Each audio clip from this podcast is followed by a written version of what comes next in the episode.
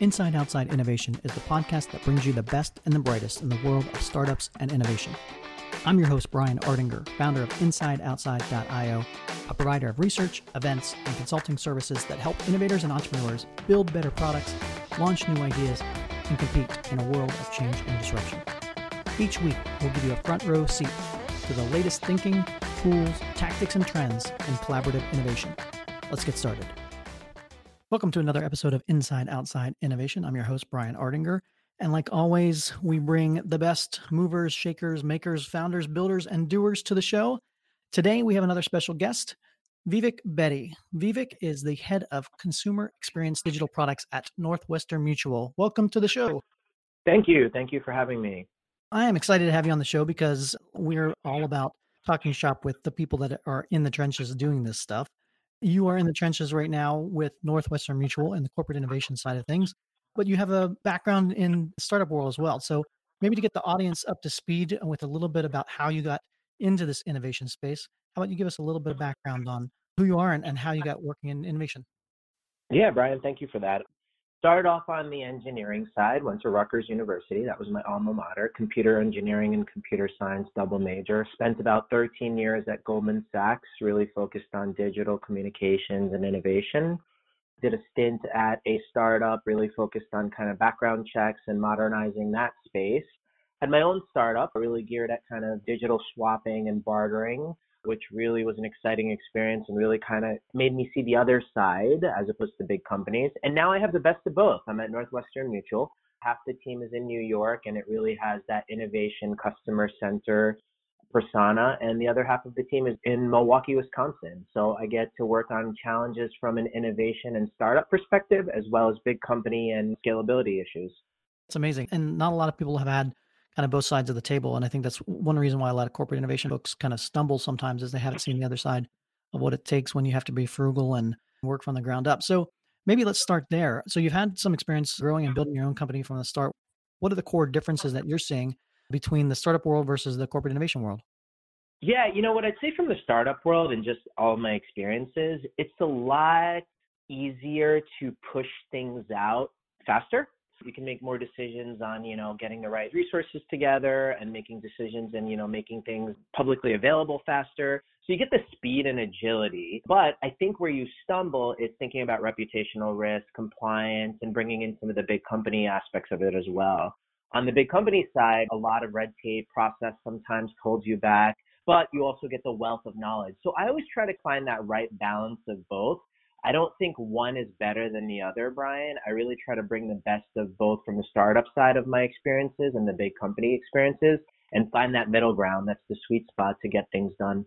So let's talk a little bit about your role today, head of consumer experience digital products at Northwestern Mutual. And tell us a little about what does that mean? How does that actually manifest itself in, into creating new products and services? So the team is responsible for any and everything that's digital that touches our consumers and our clients. We have 4.3 million clients across the nation. So the team's really chartered for building out their mobile app suites, their client web suite, anything from digitally servicing their policies and their investment products. So really focused on everything and anything that digital that hits the 4.3 million clients. What I'll say about three years ago, the bar was very different than where it is today. Of those 4.3 million clients, only about 150,000 came to any form of digital. We didn't have a set of mobile apps. We didn't have a pre-logged in experience. And the world's changed quite a bit. We have over 1.8 million clients now using the digital experience. We have a set of mobile apps on Android and iOS. We have a pre-client logged in experience. So a lot of that has been the team across New York and Milwaukee coming together, startup and big company to really kind of help us change the way we work, right? And create this new third culture that I can talk more about and that third culture has really proved very rewarding just by the adoption numbers that we've had in our digital experience. So let's dig into that a little bit. You mentioned culture as a big primary uh, differentiator and way you have used the opportunity to change the way consumers experience the brand. Talk a little bit about how did that culture start? What is it and how is it making a difference? So the culture has been interesting. You know, my first meeting at Northwestern Mutual reminded me a lot of my Goldman Sachs days. Big company, a lot of people thinking through the problem, really kind of big meetings And in New York, we had that culture of that startup innovation talent. And what we really came together and what I realized is we need to kind of get the subject matter expertise that we have in Milwaukee with this new way of agile working and bring them together. So we created a concept called Pizza Pie Teams. Okay, Brian, they're basically a pod team, and we call them Pizza Pie Teams internally because the team shouldn't be bigger than a pizza pie box or two can serve. We have about 35 of them now. So they comprise of about eight to 10 folks from UX designers, product managers, front end, back end engineers. The team is tasked with one charter. Every two weeks, they're going to release something, whether it's a small release, a big release, they're going to get in that cadence of putting out changes. And it's been very interesting to bring, and by the way, the teams are across New York and Milwaukee. Mm-hmm. So bringing those teams together has really kind of changed the way that we work and think from a culture's perspective. Fun stat, three years ago, we had 89 releases to the digital experience. Last year, we had 4,005. With this new pod pizza pie team model, we've really been able to accelerate the amount of change that we're putting out. The other thing I'd say about culture is we've also become research and iterative. We've created two communities. In our business, we actually have two clients. We have our clients that are buying life insurance and investment products day in and day out, but we also have a field force of 8,000 advisors that are meeting with folks day in and day out and selling the products we've actually tapped into building communities with them. So we have about 4,000 of our advisors that we call our digital experience lab. They get to see black and whites of things before we release them. We involve them in our pizza pie teams and really work and obsess with them on understanding how their sales model works. On the flip side, on the client side, we've done the same. Of our 4.3 million clients, we have about 40,000 of them that we're meeting with, engaging with day in and day out, and obsessing from a UX perspective, things that they stumble on, so that research oriented culture combined with our pizza pie models has really been, I like to call it a third blended culture that we've created. So let me unpack some of that stuff. So you've got these pizza pie teams. I'm assuming they're all, they're kind of cross functional, and to do that, they have the authority and, and the ability to actually execute on what they're trying to do. So how important is that cross functionality to making something actually agile or faster or effective? Yeah, and you know, that is actually a very good point because it's very important. These teams are the product folks and the design folks report into me, but the engineers report into our technology counter, my technology counterpart. The business folks report into the business. So these are very blended cross matrix teams.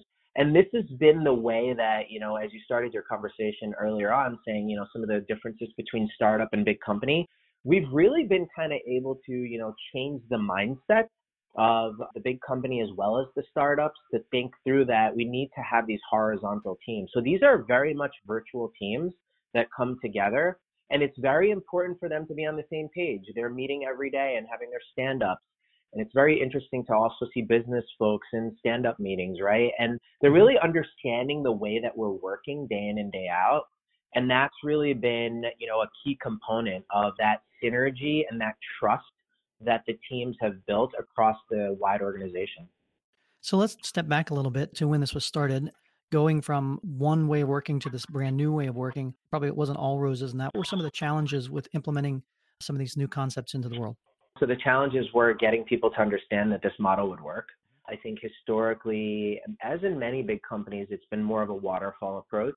And, you know, we talk about agile, we talk about Scrum, and we talk about all the various methodologies that are out there in the product community.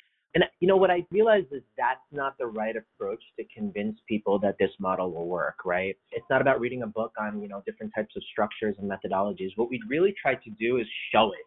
As right. simple as it sounds, we picked a team. Um, we used the pilot of one pod team, one pizza pie team that was really focused on our client website experience and one component of it which was really geared at linking your external assets, not your NM Northwestern Mutual stuff, but your non-NM stuff, your personal stuff, your home, your credit card, your mortgages, and really bring that together and bring your entire financial picture. And that team was really interesting. The way we helped kind of show that model to the rest of the organization is we put on a show, right, Brian? We actually yeah. didn't bring presentations. We didn't try to convince people of this is how you do products. We literally showed black and whites of this is what we can do. Here's the advantages that we can promote.